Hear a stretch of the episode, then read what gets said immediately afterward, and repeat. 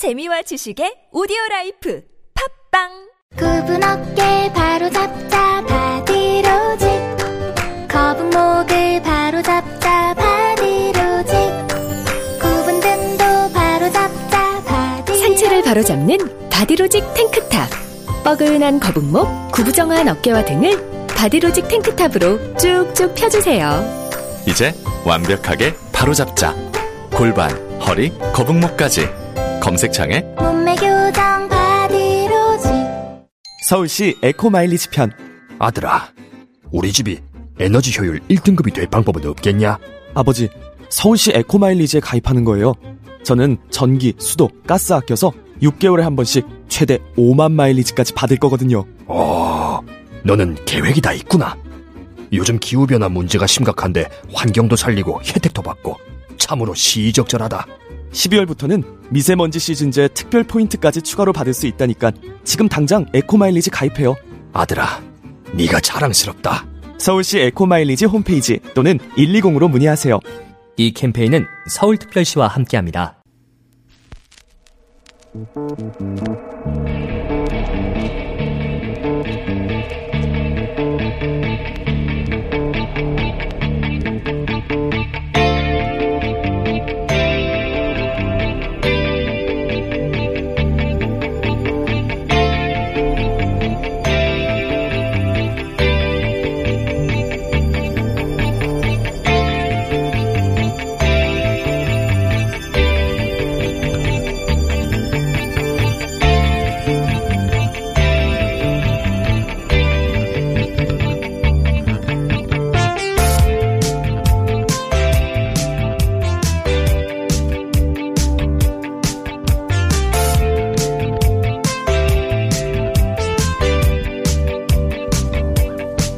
안녕하세요. 김호준입니다.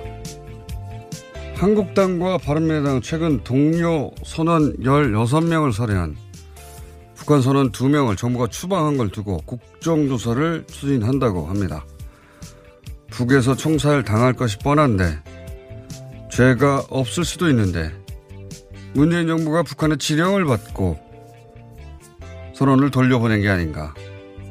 이는 선원들 의사에 반한 국 강제 북송 아닌가. 선원들이 처형당한다면 돌려보낸 이들은 살인죄 공범으로 책임져야 한다. 이런 논리를 펴고 있습니다. 그런데 사건 전말은 이렇습니다. 선장의 가혹행위에 앙심을 품고 3명의 선원이 선장을 살해하고 나머지 선원들 입을 막기 위해 밤에 2명씩 불러내 살해 후 김책 항으로 돌아갔다가 한 명은 잡히고 나머지 두 명이 도피해 NLL 주변에서 떠돌다 우리 해군에 납포됐고 정부는 이들의 진술을 듣고 살해 혐의를 확인하고 북에 통보해 북송을 했다. 이겁니다. 그런데 우리 보수 정당은 이것이 강제 북송이라면 어찌나 북한 선원들 걱정을 해주시는지 눈물이 앞을 가릴 지경입니다. 그렇게 살해를 자백한 북한 선원들까지 걱정해 주시는 분들이 또 북한의 인도적 지원은 반대를 하죠. 그러면서 문재인 정부가 북한 지령을 받는다는 발상과 발언을 제1야당 최고위원회에서 꺼리낌 없이 떠듭니다. 언론은 또 이런 발언에 익숙해져서 아무 비판도 없습니다. 이러니 공산화를 위해 남한교회를 다 없애야 한다는 논문을 조국이 썼다고 새빨간 거짓말을 아무렇지도 않게 하는 정광훈 목사 무대에 기꺼이 올라들 가는 거겠죠. 초록이 동색이다. 김호준 생각이었습니다.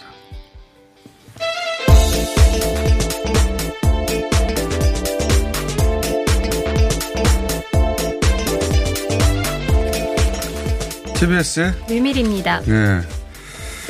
어, 이 뉴스는 지난주에 있었던 건데 자세한 사정은 사람들이 크게 관심이 없어서 그냥 북송됐다 살해 어, 살인 혐의를 받는 북한 선원들이 그 정도인데 지금 어, 자유한국당에서는 이거 가지고 계속 문제 삼고 있어요. 네. 예. 근데 이 두 선언을 진짜 걱정해서 그러는 거냐? 그게 아니죠. 문재인 정부가 북한 지령을 받았다는 겁니다. 그 논리는 어, 돌려보내지 말아야 되는 사람인데 지령을 받아가지고 어, 탈북해서 남한 정부의 품에 안겼는데 북한 지령을 받고 돌려보내라 그러니까 돌려보냈다는 거예요. 이게 얼마나 말이 안 되냐면 탈북자가 남한에 얼마나 많습니까? 예. 북한 지령을 항상 받으면 그 사람들을 다 돌려보내야 되죠. 말이 안 되는 거예요. 이게 이렇게 할 수밖에 없는 게 북한 이탈 주민 보호 와 정책 지원에 관한 법률이 있어요. 우리나라에. 어, 거기에 보면 보호 대상이 안 되는 사람들 기준이 있습니다. 그 기준에 어, 두 번째 항목이 살인 등 중대한 비정치적 범죄. 이 사람들은 탈북을 해도 우리가 받지 않아요. 예, 보호, 보호 대상이 아니다. 그러니까 개인, 이 지금 16명을 살해한 것이 어떤 정치적 의도 때문에 자신이 정치적 박해를 피하고자 이게 아니잖아요. 예. 자기들끼리의 갈등과 앙심 때문에 선원들을 여섯, 사, 살인했다는 거 아닙니까? 그럼 비정치적인 그리고 16명이라면 어느 나라 기준으로도 중대한 범죄죠. 그래서 보호 대상이 안 된 거예요. 그래서 북한에 통보했고 북한이 북송한 거예요. 이 사실을 이 살인과 관련된 사실을 본인들이 자백했어요. 남쪽에도. 그리고 이건 국회 정보위에서 국정원이 보고를 하고 정보위원장이 바른미래당 이혜원 의원입니다. 자세히 듣고 본인이 이해했다고 기자들한테 브리핑도 했어요. 예. 그 내용을 몰라서 그런 게 아니라 선거가 다가오니까 이제 빨갱이 타령을 다시 시작한 거죠. 예. 그것도 이번에는 정광훈 목사와 콜라보를 하면서 빨갱이 타령을 다시 시작했는데 빨갱이 타령이 없어지나 했더니 또 나타났네요. 예. 자, 첫 번째 뉴스는 뭡니까? 세월호 참사 특별수사단이 어제 공식 출범했습니다. 임관혁 단장은 백서를 쓰는 심정으로 철저히 조사하겠다는 각오를 밝히면서 어, 유가족과 관계자를 만나기 위한 일정을 조율 중이다 이렇게 밝혔습니다. 음. 수사 범위가 워낙 광범위해서 한동안은 무엇을 수사해야 하는지 그 범위를 정하는 것만으로도 시간이 꽤 걸릴 겁니다. 네. 예. 꽤 걸릴 것이고. 그래서 저, 어, 이 수사는 굉장히 어, 오래 지속될 것 같고, 수공장에서도 계속 팔로업을 해 나가겠습니다. 근데 정광훈 목사 얘기를 하니까 갑자기 지난주 일요일 예배 말씀 저희가 안 들었네요. 네. 네. 토요일은 어, 광화문에서 하고 일요일은 네. 청와대 앞에서 하는데 일요일 예배 말씀을 저희가 또, 어, 할 때마다 따로 없습니다, 다. 예. 전광훈 목사 일요일 예배 말씀 잠깐 들어보시겠습니다. 하나님의 신적인 능력으로 앞으로 되어지를 먼저 보는 사람이 선지자인 것입니다. 하나님의 기름 부음이 내게 임했기 때문에 나는 미리 본 것입니다. 이게 바로 선지자의 영인 것입니다. 저는 그래서 기름 부음의 능력으로 난 설교하고 있는 것입니다. 이거는 설교뿐이 아닙니다. 모든 삶의 전반에 선지자의 능력이 임할지어다. 여러분도 기름 부음이 임하기를 바랍니다. 기름 부음이 100% 임하면 문재인 저거 나오게 돼 있습니다. 하나님이 아마 심장마비로 데려갈 뻔했습니다. 네. 이건 이제 기름 부음이라는 건 이제 구약 신약 약간 의미가 다르게 쓰이는데 성령 임했다 하나님의 뜻이 임했다 뭐 이런 뜻이에요. 그래서 어, 하나님의 뜻을 내가 받았기 때문에 자기가 미래를 본다는 겁니다. 예. 계속 주장하는 바에 그쪽 레퍼토리예요. 그러면서 이런 표현을 직접 쓰, 썼어요. 자신이 선지자라고. 예. 그러면서 어 그렇게 이제 자기가 미래를 안 나는 거 아니에요? 그래서 하나님이 어 문재인 대통령을 심장마비로 죽게 만들 것이다. 대단하지 않습니까? 이거 예배하고 있어. 자기가 선지자고 내가 다 미래를 봤는데 어, 어 심- 심장마비로 어, 문재인을 죽게 만들 것이다. 사실은 문재인 대통령이 어, 사망할 것이다, 하야할 것이다 이야기는 올해 초, 올해 내내 했거든요. 다 기한을 몇 번씩 예고했었어요. 뭐 8월 달에 된다느니 뭐 여러 번 다 지나갔습니다. 예. 이번에는 이제 일자를 말씀 안 하시더라고. 곧 조만간 뭐 빠른 시간 내에 그런 의미의 말만 하는데 어 이런 걸 기독교 용어로 거짓 선지자라고 하는 거고 어제 얘기했듯이 일반인들의 용어로는 종교로 사기친다고 하는 겁니다. 예. 이런 말들 하는 사람 앞에 모여가지고 문재인을 죽게 해주세요. 이런 기도를 하는 게 신경 없어서 상관이 있습니까? 예수님의 정신하고 문재인을 죽게 해주시고 내년 총선을 이기게 해주세요. 이런 기도를 하고 있어요. 예. 이게 이걸 그냥 계속 보고 있는 게 말이 되는가. 여기에 예. 보수 정당의 대표 뭐 또는 대권 주자 현역 정치인들이 계속 올라가는데 저는 이건 도저히 말이 안 된다고 생각해서 계속 딴 데서 안 하니까 짚어가겠습니다. 네. 네. 다음은요. 검찰이 정경심 교수를 추가 기소했습니다. 구속영장에 포함된 11개 혐의에 3개가 추가됐는데요. 고소장에는 딸의 입시 비리, 딸도 입시 비리 공범으로 적시했습니다. 자, 딸까지 공범이 적시됐네요. 이렇게 되면 어, 조국 전 장관도 아마 곧 소환될 것 같으니까. 네. 아들을 제외하고 온 가족이 다 예, 기소되거나 공범된 거예요. 대단한 거죠. 예. 저는 이렇게 사람을 죽여가는 경우를 본 적이 없어요. 어, 우리 검찰 역사에서 누구한테도 이렇게 한 적이 없습니다. 이전에도 없었고 앞으로도 없을 거라고 자꾸 말씀드리는데 원래 수사는 혐의를 수사하는 거지 사람을 수사하는 게 아니거든요. 근데 조국은 조국이라서 이렇게 수사하는 겁니다.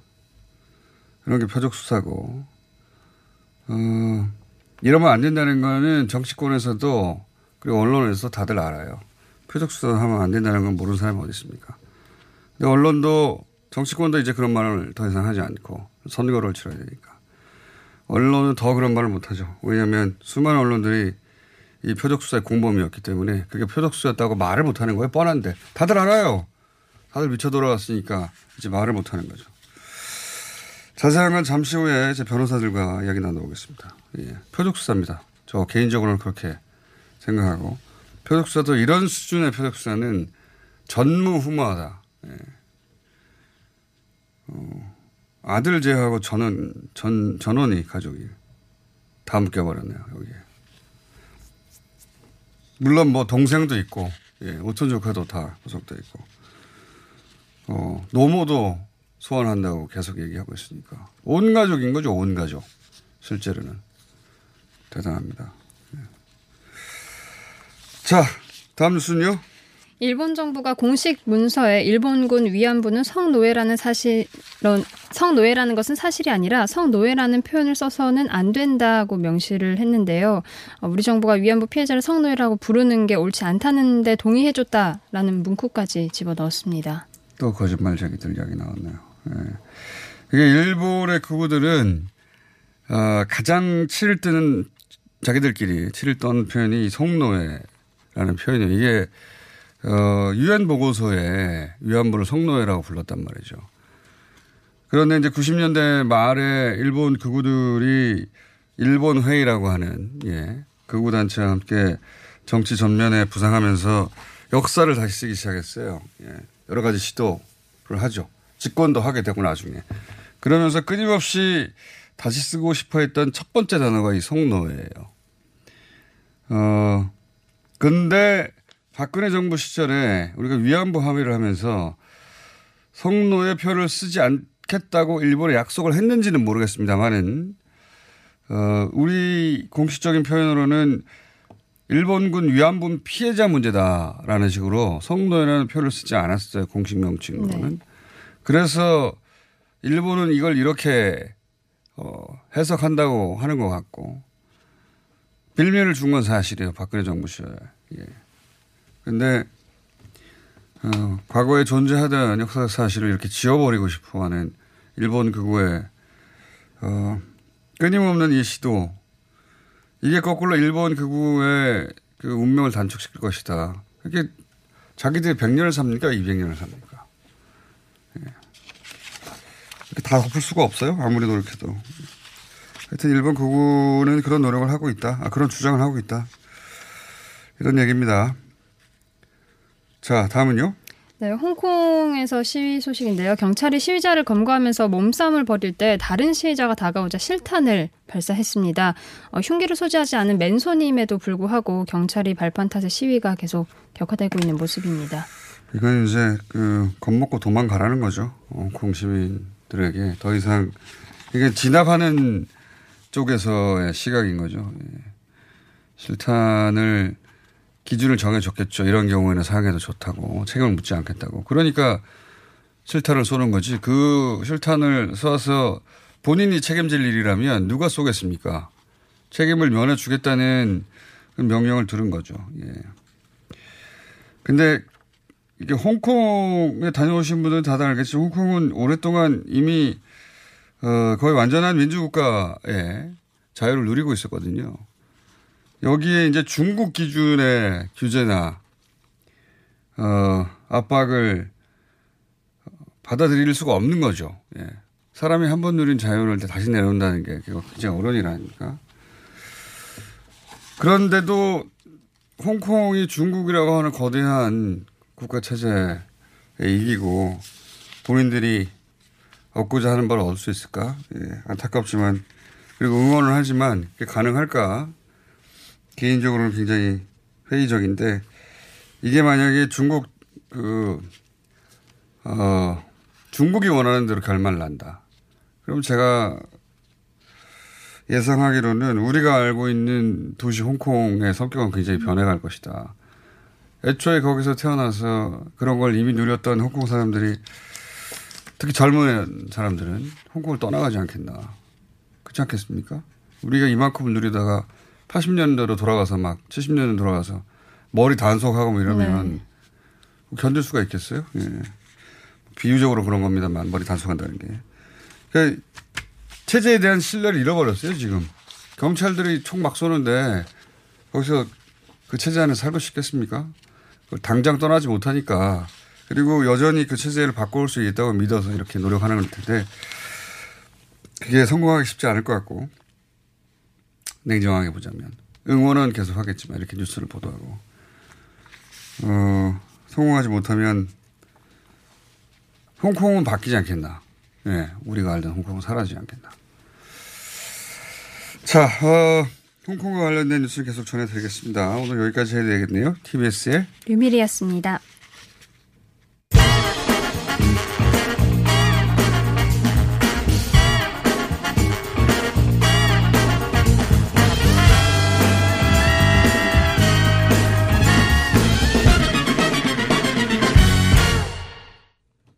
자, 어, 최문순 강원지사 전화 연결돼 있습니다. 안녕하세요. 지사님. 네, 안녕하십니까. 네. 저희하고 그 네네. 금강산 저 여보세요? 네, 네. 지사님 어, 목소리 좀 작게 들립니다. 아, 그렇습니까? 예. 네, 크게 하겠습니다. 목소리가 작으, 네. 작으신 분이 아닌데. 네, 네, 네. 자, 밖에 잘 들리 잘 들립니까? 예. 네. 제 이어폰이 문제인가요? 자, 지난달에 말에 저희하고 네네. 어, 금강산 관광 재개 를 위해서 통일부에 방북 신청했다. 네네. 하겠다 하고 인터뷰에서 그 이유 어떻게 네네. 됐습니까?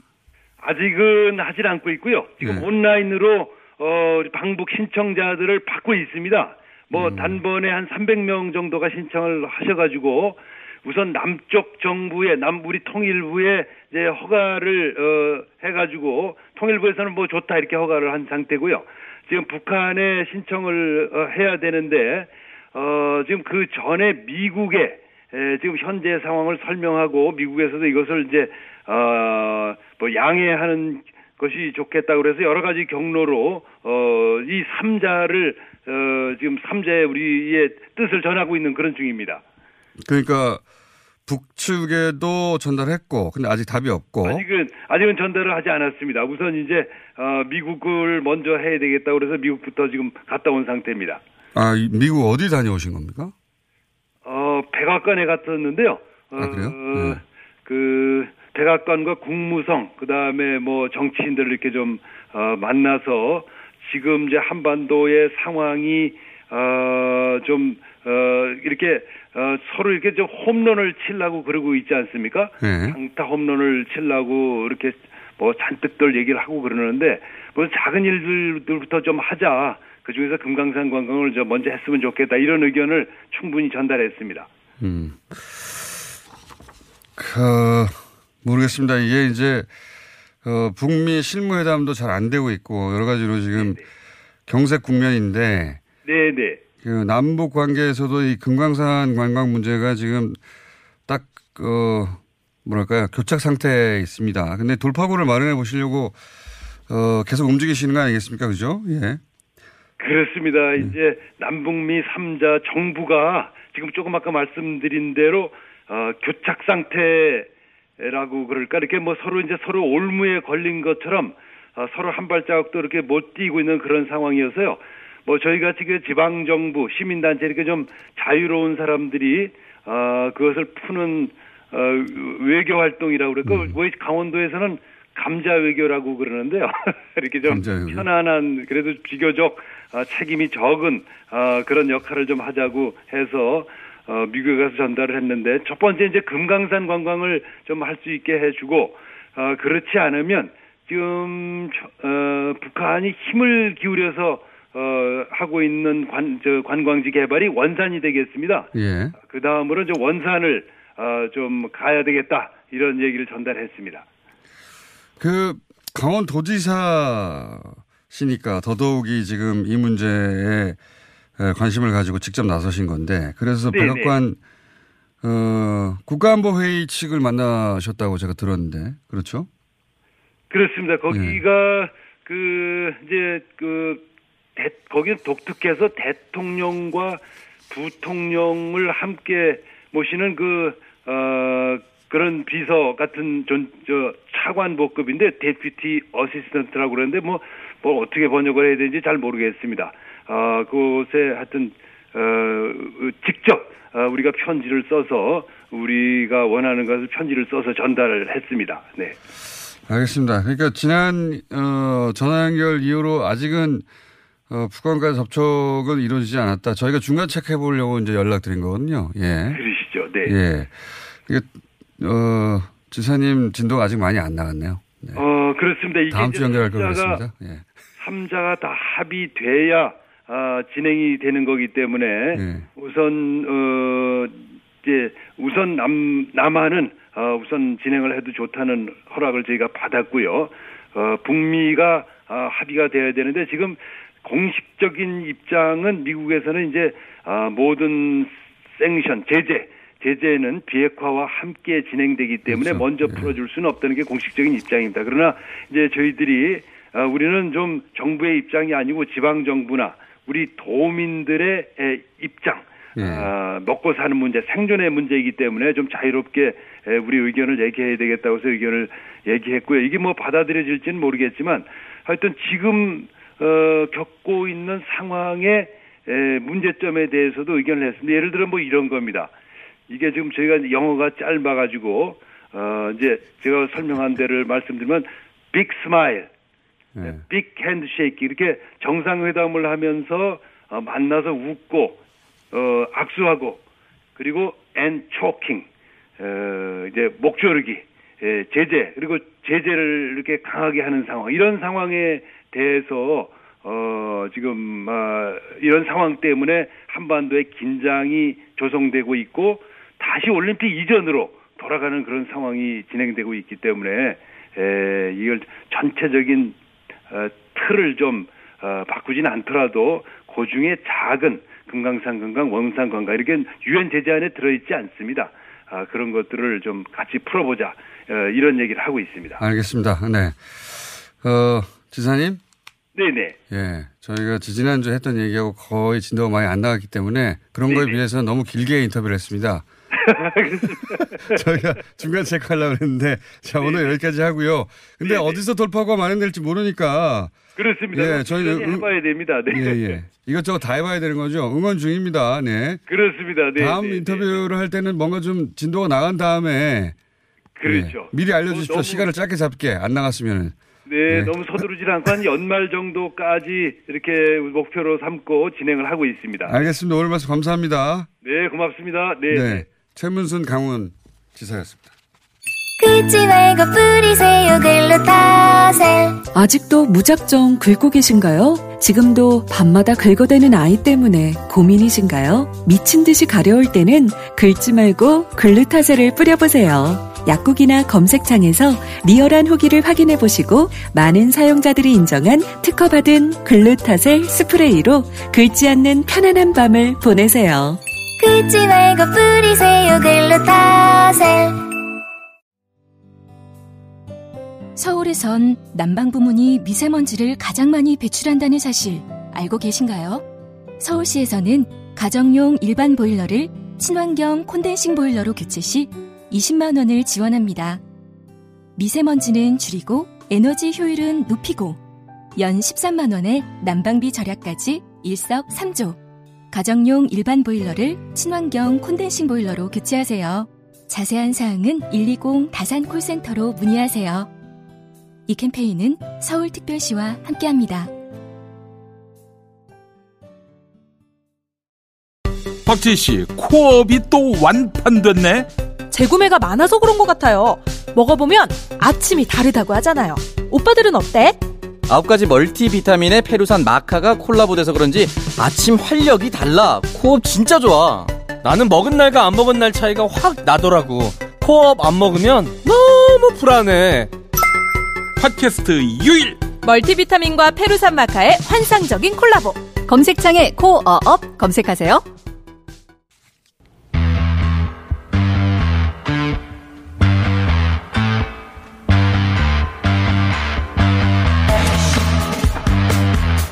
조국 전 장관의 부인 정경심 교수가 강제 수사 76일 만에 재판에 넘겨졌습니다. 어, 지난번 영장 청구 때 비교하자면 세 가지 혐의가 추가됐는데요. 잠깐 짚어보겠습니다. 신장식 금융정의연대 변호사님 나오셨습니다. 네, 안녕하세요. 장영진 아주경제 법조팀장 나오셨습니다. 예, 안녕하십니까. 네, 양지열 변호사 못 나왔습니다. 원래 세 분이 함께 세트로 다니시는데 오늘 또 다른 방송이 있다고 하셔가지고 그분이 다른 방송이 많아요. 예. 이 시간대가 좀 그렇죠. 예, 다른 방송이 많아가지고 예. 저희도 필요 없다고. 예. 오늘은 양신장 트리오에서 자 두 분만 나오셨는데 추가된 그 혐의 세 가지가 뭡니까? 세 가지 혐의가 추가됐는데 간단 요약해 주시자면 그 사기 그다음에 네. 금융실명법 위반 증거인물 교사, 증거인멸 교사의 세 가지가 추가가 되는데요. 네. 사기 하니까 이제 아, 또 도대체 어디다 또 사기를 쳤다는 거야 이렇게 네.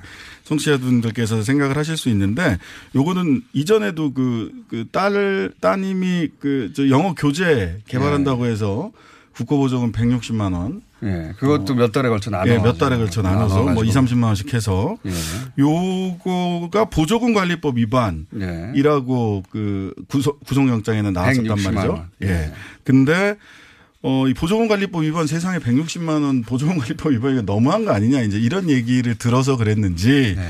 요거를 사기와 보조금 관리법 위반이 상상적 경합이다. 네. 이게 상상적 경합이라 그러면은 좀 어, 어렵게 생각하실 텐데요. 딴 게 아니고 무면허 음주운전을 한 사람이 있다. 그러면 네. 이제 운전 행위는 한 번이잖아요. 예. 근데 하나의 행위로 두 개의 죄를, 죄를 저질렀다라는 거죠. 그래서 즉 160만 원 가져간 걸로 사기죄도 저지르고 예. 어, 보조금 관리법 위반도 저질렀다. 그러니까 음주운전도 하고 무면허도 했다. 그런 거죠. 그래서 이제 처벌은 그 중에서 무거운 죄로 하게 돼 있어서 실은 사기죄가 더 무겁죠. 그래서 사기죄로 처벌을 만약 이게 상상적 경험이 성립한다면 사기죄로 처벌이 될 텐데 이거를 보조금 관리법 위반 과 사기의 상상적 경험이다. 그러면서 한그세 개의 혐의 중에 사기가 추가됐다. 이제 이렇게 얘기를 되면 더뭐또또 또 저질렀구만 또 저질렀어 이런 네, 느낌을 주게 되는 거죠. 기소할 때 예, 사기라고 하면 보조금관리법 위반은 뭔가 느낌이 안 오잖아요. 사기 쳤다. 그렇죠. 사기 그래야죠. 쳤다. 예. 160만 원을 딸한테 줬다. 그걸 두 번에 걸쳐 줬다고 지금 검찰은 얘기하고 있습니다. 그 다음에 증거인멸 교사 부분에서 지금까지 얘기된 것은 증거인멸과 증거은닉 이거였는데 증거 변조, 위조 네. 요 부분이 하나 추가됐는데 이 역시도 기존에 나왔던 것을 분리한 것에 불과합니다. 김경록 씨하고 관련됐거나. 그렇죠. 아니, 그러니까 저 뒤에 나중에 이제 그 그다음에 그 사모펀드 관련 문건. 예, 맞습니다. 사모펀드 관련된 문건들. 증거 위조였고요. 이제 증거인물 교사에서 이전에 안 됐던 부분은 뭐냐면 다, 시 추가적인 사실관계로 드러난 건 조범동의 사모펀드 관련 자료를 압색을 대비하여 없애라라고 네. 수차례 지시하였다- 지시했다. 지시하였다는 거죠. 근데 이거는요. 그것도 나왔던 예, 얘기에서 아니, 근데 이제 영장에는 그 부분은 빼고 이제 인멸 음. 교사는 빼고 은닉하고 위조만 했었는데 이번에 음. 이제 증거인멸 교사가 들어가는데 이 부분도 조범동 같은 경우는 이제 공범으로 주로 이제 몰고 가고 있잖아요. 네. 근데 공범이 이거 뭐 그런 일이 있었는지 사실관계는 더 확인해 봐야 되겠지만 그런 관- 그런 일이 있었다고 하더라도 공범이 증거를 이거 인멸하는 것은 자기 증거 인멸이에요. 그래서 공범들 간엔 증거인멸 교사가 서로 불가능한 건데. 예, 불가능합니다. 성립하지 않습니다. 이건 뭐, 뭐 어떤 사실관계를 또 추가하는지 좀 봐야 이걸 돼요. 보면서 무슨 생각이 드느냐면 야 혐의의 숫자를 늘리기 위해서 그러니까 엄청 노력한 뭐라도 하나 유죄 걸리게 하기 위해서 네. 정말 노력을 했다. 투망식 공소장. 그 다음에 네. 이 금융실명법 위반 중에서 이제 페이스북에서 만난 뭐 펀드 어, 매니저 같은 사람, 만난. 사람 또는 뭐 미용실에서 만난 어떤 부- 아는 사람에게 그두 개의 계좌를 빌려 가지고 참여 네. 거래를 했다라는 건데 이것도 보면 1,700만 원 뭐 몇백만 원 이 정도예요. 그래서 이거를 빌려준 돈일 수도 있고 정말로 빌려준 돈일 수도 있고 경우에 따라서는 이게 아, 내가 돈을 불려줄 테니까 좀그 투자를 해라 이렇게 해서 더- 어, 준 돈으로 볼 수도 있을 것 같아요. 그럴 수도 있고 빌려줬을 수도 있습니다. 그냥 네. 이게 뭐냐면 그러니까 이게 이런 거거든요. 자기가 몰래 음. 그러니까 고위공직자는 주식 투자하면 안 되는데 자기가 몰래 주식 투자하고 싶어가지고 음. 어, 남의 계좌를 빌려서 투자를 했다 이거예요. 네. 검찰은 이렇게 검찰의. 주장은 그렇죠. 근데 몇 백만 원이에요. 예를 그렇죠. 들어서 몇 백만 원 합쳐서 1,700만 돈이 원이죠. 예. 크게 1,700만 원이고 그렇게 고위공직자가 그 고위공직자의 가족이 위험을 무릅쓰고 이런 투자를 하기 너무 적어요. 액수가 몇 백만 원 가지고 무슨 돈 얼마나 벌려고 그랬다고. 그리고 이게 사실 이제 차명 투자 이야기를 쭉 해왔던 거라서 거기에 금융실명법 위반. 그러니까 이것도 새로운 사실관 새로운 어떤 혐의나 법리가 적용됐다기보다는 차명 투자 그럼 다 금융실명법 위반이에요. 그런데다가 그렇죠. 이게 차명으로 거래가 한번 왔다 갔다 뭐 굉장히 횟수가 많은 것처럼 얘기되지만 차명으로 돈 입금했다가 빼면 이 벌써 2회거든요. 근데 그런 것들을 전부 다 횟수를 굉장히 크게 잡았죠. 그러니까 대부분 보면 그 1,700만 원을 가지고 페이스북에서 만났다는 그 분이 한 여러 차례 계속 이렇게 선물 투자를 해요. 그걸 다 차명 거래로 하나하나 다 포함시켰더라고요. 뭐 맞기는 합니다만 그것도 한, 한 건수마다 차명 그 금융실명법 위반이긴 하- 합니다만은 그거를 일일이 쪼개서 차명 투자라는 얘기를 쭉 했었는데 그거를 횟수를 일일이 쪼개서 수백 회에 걸쳐서 금융실명법 위반했다. 이렇게 이제 그리고 가방을 좀 보따리를 크게 포장을 했죠. 그 차명 거래라고 하면 그걸 자기 이름 자기 책임으로 하는 것이고 다른 사람의 이름을 빌렸을 뿐인데 그렇다고 하기에는 이게 선물 거래거든요. 선물 거래를 보통의 주부가 할 수 있다. 성우 투자는 굉장히 어려운 어려운 주식은. 거거든요. 예. 그걸 원래 보니까 정경심 교수의 주식 포트폴리오도 과거에 김경록 씨에 통해서 투자했던 걸 보면 굉장히 안정지향적이고 네, 채권이라든지. 예, 안정지향적이고 은행에 돈 넣듯이 하는 건데 예, 주식도 배당금 받는 거 예, 위주로. 배당금 받는 것만 했는데 여기서 갑자기 선물 투자가 나오고 이걸 또 선물 투자를 너무 하고 싶어가지고 페이스북이나 미용실에서 만난 누군가에게 몇 백만 원씩 빌려준 그준 다음에 계좌를 빌려서 했다는 거예요. 저는 이건 그렇게 알게 된 사람들한테 급하다고 해서 돈을 빌려준 게 아닌가. 네. 근데 그 사람들이 여기다 투자한 게 아닐까.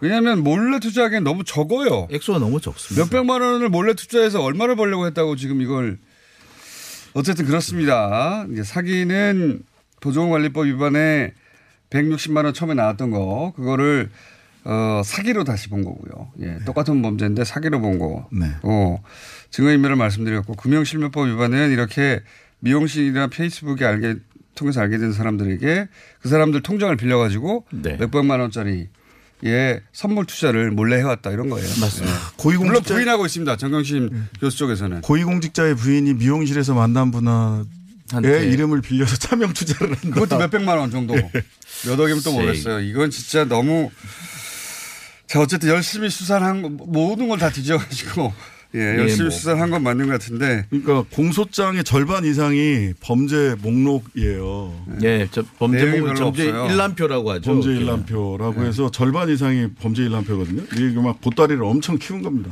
내용이 별로 없는데 결정적으로 차이가 있는 건 이전과 딸 조민 씨를 입시 비리 공범으로 본 거죠. 네. 야 결국 딸을 또 이렇게 갖고 들어가네요. 이번에 공소장을 자세히 보면은 검찰이 실제로 전력을 기울이고 있는 거는 아마 입시 비리 쪽인 것 같아요. 같습니다. 예.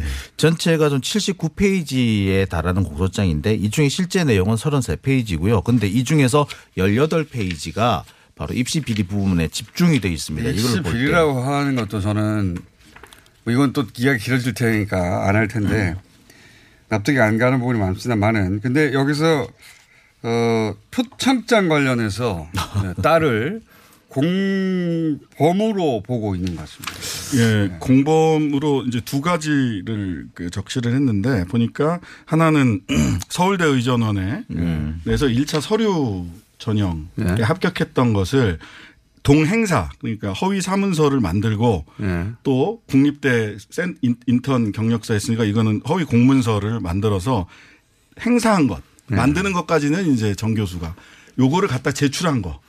근데 제출할 때 이게 공소장 보면 제출할 때 사실 가짜인 줄 알고 예, 다 경력 그 다 서약서 쓴단 말이에요. 가짜라면 음, 불이익을 네. 받겠다. 이거 전부 다 사인하고 내야지 그거 안 내면 안 되는 건데 일단 가짜인 줄 알고 허위 경력인 줄 알고 이거를 행사했다. 이- 그 결과 업무를 방해했다라고 하는 그러니까 어, 딸은 표창장을 같이 만- 가짜로 만들었다까지는 아닌 것 같고 지금 네. 보니까 그걸 가짜인 줄 뻔히 알면서 냈다는 거예요. 한마디로 말하면 그러니까 네가 인턴 안 했잖아. 안 했는데 이걸 받아왔으면은 이거 가짜인지 너도 알았을 거 아니야. 네. 라고 생각을 하는 거죠. 그리고 혐의를 보니까 아니, 딸은 인턴을 했대는데 검찰은 안 했잖아, 안 했잖아, 안, 했, 안 했는데 이런 상이 나왔으니까 어, 공범아니야. 가짜인 줄 알고. 그러니까 그렇게 묘록한 거고 가짜인 줄 알고 너 그걸 낸 거 아니냐. 표창장이 한 거예요. 이 예. 입시 야. 부분에 대해서도 이렇게 검찰이 혐의를 쪼갰어요. 보니까 대체로 보면은 이 당시 인턴을 한 시기가 2007년부터 2010년 사이거든요. 근데 사문서 위조의 공소시효가 7년으로 돼 있습니다. 그러니까 다 지금 다 공소시효가 지난 거죠. 그래서 2013년에 다시 이제 아마 그, 그 정경심 교수라든지 그 조민 씨가 아마 이렇게 관련된 증명서들 다시 재발급을 받은 걸로 보이는데 재발급 받은 그것 그것을 다시 그 위조다 또는 경력 부풀리기다라고 해가지고 다 그 그런 디테일은 중요하지 않고요. 딸을 엮고 싶었던 겁니다. 한마디로 싶었죠. 얘기하면 예. 딸도 넣은 거예요. 그게 중요한 겁니다. 그러니까 딸을 넣는데 그래도 그 특별한 증거가 있는 것 같지는 않아요. 어, 아닌데 그냥 너도 알고 있잖아 뭐 이런 식으로 했던 것 같아요. 조국 전 장관에 대한 메시지가 아닌가 싶어요. 그렇다고 봐야겠죠. 예. 지금 보면은 공소장에 조국 장관과 관련된 부분이 거의 나오지 않습니다. 예. 특히 이제 혐의와 관련된 부분에서는 연관점을 찾을 수 있는 게 부분이 없거든요. 그건 아, 아마 소환 내기 전이라 뭐 준비하지 못하게 하려고 하는 의도인 예, 것. 그런 것 같고요. 예. 뭐 공소장 보면 조정 장관과 관련해서는 어그 지위를 이용하여 그러니까 국립대 교수, 서울대 교수라는 지위를 이용- 이용하여 요 정도가 이렇게 나와요. 그 다음에 이제 풍기는 게 이제 그거는 이제 아들의 고등학교 때 인턴 네. 증명서, 딸의 고등학교 때 인턴 증명서, 요거를 조 장관이 관여했다 이렇게 보는 것 같아요. 예. 근데 재밌는 게 그 첫 번째 그 사문서 위조 동양대 표창장 사문서 위조 공소장에 보면 어 불상해자와 공모하여 위조하였다라고 돼 있는데 네. 이번에는 그게 없어요. 그러니까 그러면 피고인이 혼자서 다 한 걸로 나와요. 정경심 교수가 컴맹으로 알려졌는데 이거를 그 훈련받은 그래픽 전문가들이나 간신히 할 수 있는 수준의 표창장 위조를 본인이 했다라고 검찰이 지금 예 그렇게 예, 표창장뿐만 아니라 뭐 이렇게 그 KIST 인턴 증명서 같은 것도 다 본인이 제가 위조한 보기엔 이거. 법정에 가서 깨지기 십상이라고 봅니다. 아니 그러니까 본인 첫 번째 공소장에서 불상자와 공모하여가 없어졌어요. 어, 이거 못 어떻게 하려고 그러지? 못 찾아냈다는 얘기. 예. 이거 어떻게 하려고 그러지? 그러니까 보면은 전부 다 실제. 예, 위조를 했다, 위조를 했다고 하면서 보면 전부 다 그 스캔을 떠가지고 거기에다가 그 덮어 씌웠다 그러는데 그게 이제 표창장뿐만 아니라 인턴 증명서도 네. 다 그렇게 만들었다고 주장을 하고 있어요. 자, 어, 너무 많은 말씀들을 하셨네요. 다 우리가 해왔던 얘기인데 핵심은 핵심은 똑같은 거예요. 특별히 새로운 게 발견된 게 없고 어, 다만 제가 지목 대목 어, 지적하고 싶은 부분은 딸이 들어갔다. 예, 딸을 역- 공범으로 엮었다는 거 하나 고요. 이게 큰 차이가 있고 그 다음에 사기 사기라고 불렀다. 이제 이 네. 100, 160만 원을 그리고 특수부가 기소한 그 액수적인 자- 가장 적지 않겠는가. 역사상. 예, 160만 원. 역사상. 그리고 차명 투자로, 어, 차명 투자를 정경심 교수가 한 것으로 봤다. 예. 이 정도입니다. 자, 그만 얘기하시고요. 시간이 없어요. 너무 많이 하셨어요. 또 나오실 거니까. 아, 네. 벌써 하겠습니다. 끝난 건가요? 네. 장용진 기자, 신장식 변호사였습니다. 네.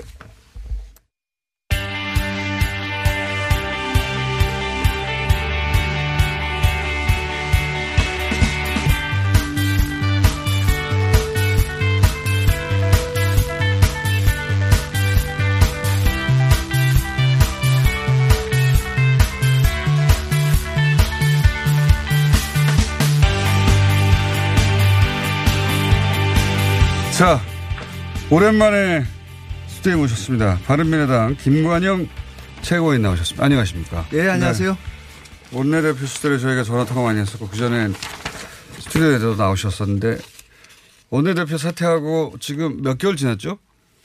5월 15일 날 어, 그만뒀으니까요. 6개월이나 됐나요? 예, 6개월 네. 됐네요. 네. 워낙 머릿속에 강렬하게 남아있어서 얼마 안 지난 것 같은데, 6개월이나 됐습니다. 6개월 만에 다시 또 패트 네. 전국이 또 시작돼서 최고위원으로 돌아오셨는데. 자, 아, 시간이 많이 없네요. 그러니까 오늘 핵심만 얘기해야 되겠습니다. 아니면 또 나오시죠. 자주 이제. 자, 어, 당이 사실상 그 둘로 나눠져 있죠. 예, 예, 그렇습니다. 예. 그 차- 어, 창당하신다는 분들은 이제 나가시는데 거기에 안철수계가 합류하는지 안 하는지는 아직 확정되지 않은 거죠. 네, 그렇습니다. 예. 네. 그분들은 그럼 당에 남을 수도 있는 겁니까? 이제 그분들이 지금 신당 창당 일단 그쪽으로 가면서 네. 12월에 뭐 미국을 방문해서 안철수 안철수. 대표를 만나고 오겠다. 안철수 전 대표가 그러면 나는 그 당에 참 어, 합류할 생각이 없다 그러면 그분들은 어떻게 됩니까? 오리알 되는 겁니까? 어떻게 되는 겁니까? 그러면은 아마 뭐 가기는 쉽지 않을 텐데 네. 어쨌든지 또 비례대표들은 탈당은 어려운 어떻게 상황이기? 때문에 안철수 전 대표가 어, 총선 전에 복귀하거나 어떻게 될까요? 아니면은 그냥 이대로를 외칠까요? 복귀 여부는 모르겠지만은 지금 신당 창당은 자유한국당하고 통합하는 그 수순이거든요. 그림이죠. 예. 네, 그렇기 때문에 그 길에 안철수 대표가 가기는 저는 어렵다고 어, 예상합니다. 그럼 그렇다고 해서 지금 손학규 대표하고도 그, 그다지 안 좋은 것 같은데 당에 남기에도 애매하잖아요.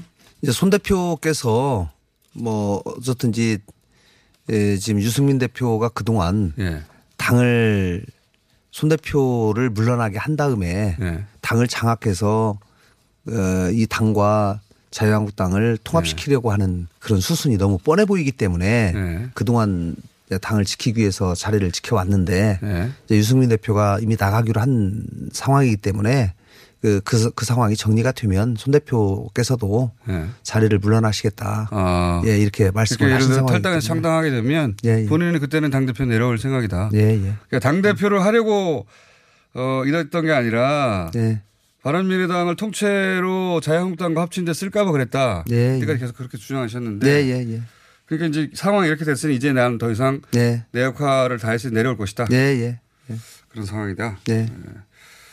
권은희 의원은 호남이 광주가 지역구인데 왜 이렇게 그 소위 변혁 예. 지금 말씀하신 대로라면 자유한국당과 합쳐질 가능성이 높은 그분들과 함께하는 거죠. 참 그 부분을 저도 안참 가는데. 이해하기 어렵습니다. 네. 광주의 딸이라고 부르셨던 불렸는데, 예. 분이신데 뭐 어쨌든지 어느 순간부터 우리 당이 개혁 보수를 지향하는 예. 그런 당이 되어야 한다고 주장하고 있는 유승민 대표를 예. 어 어느 순간부터 뭐 우리 당도 그렇게 가야 된다. 자유한국당과. 통합이나 연대가 안 될 거라고 생각하시나 보죠. 이제 본인은 자유한국당과 통합하는 것에 거까지 가는 것은 굉장히 좀 꺼려할. 분이시기는 한데 네.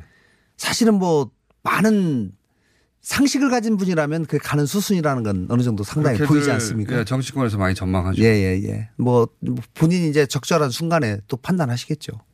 끝까지 갈 수도 있고 다시 빠져나올 수도 있다. 예, 예, 예.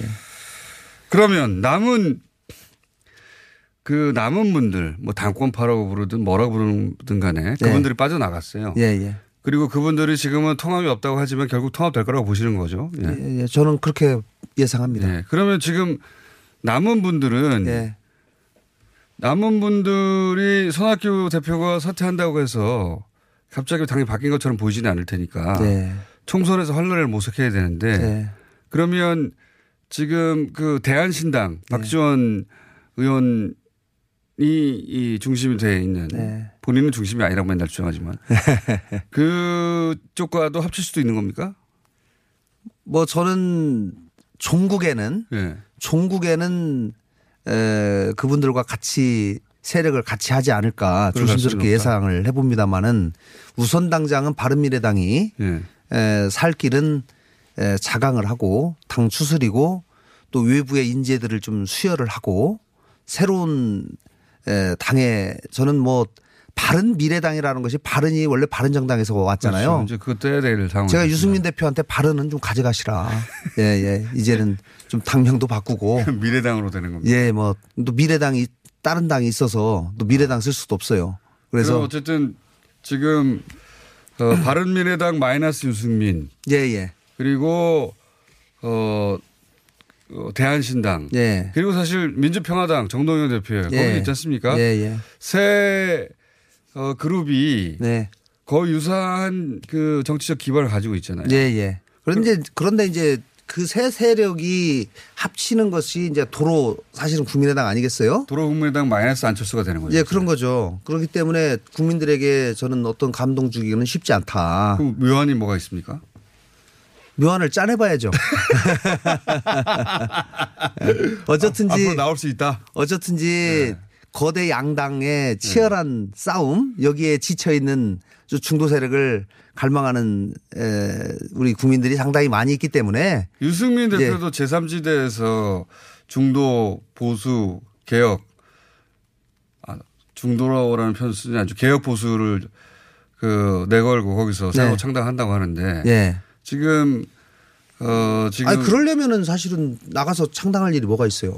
저희 당에서 남아서 해야죠. 근데 저는 뭐 그동안 소위 바른정당계에 있는 예. 사람들하고 자유한국당하고 올 8월 달부터 합당을 예. 위한 많은 작업들이 있다는 것이 최근에 다 밝혀지지 않았습니까? 얘기들을 많이 해왔다. 예, 예. 그렇기 때문에 제가 5월 달에 원내대표 그만두면서 우리 당이 자강하자, 화합하자, 예. 뭐 이런 선언을 의원 전원 일치로 해가지고 뭐 그렇게 해보자 이렇게 했는데 뭐 그게 다 사실은 뭐 거짓 선언이었던 거죠. 예. 그때 이제 뭐 통합을 하지 않는다거나 네. 그런 얘기 했는데 지금은 통합의 수순을 들어선 거는 확실한 것 같습니다. 예. 저는 자유한국당과 통합. 초지일관 좀 우리가 자강을 하면서 제3지대를 좀 넓혀가자. 그리고 그런 노력들을 해 나가자 이렇게 얘기했는데 이제 국민의당은 3번을 달고 출마를 한번 해본 경험들이 있고 예.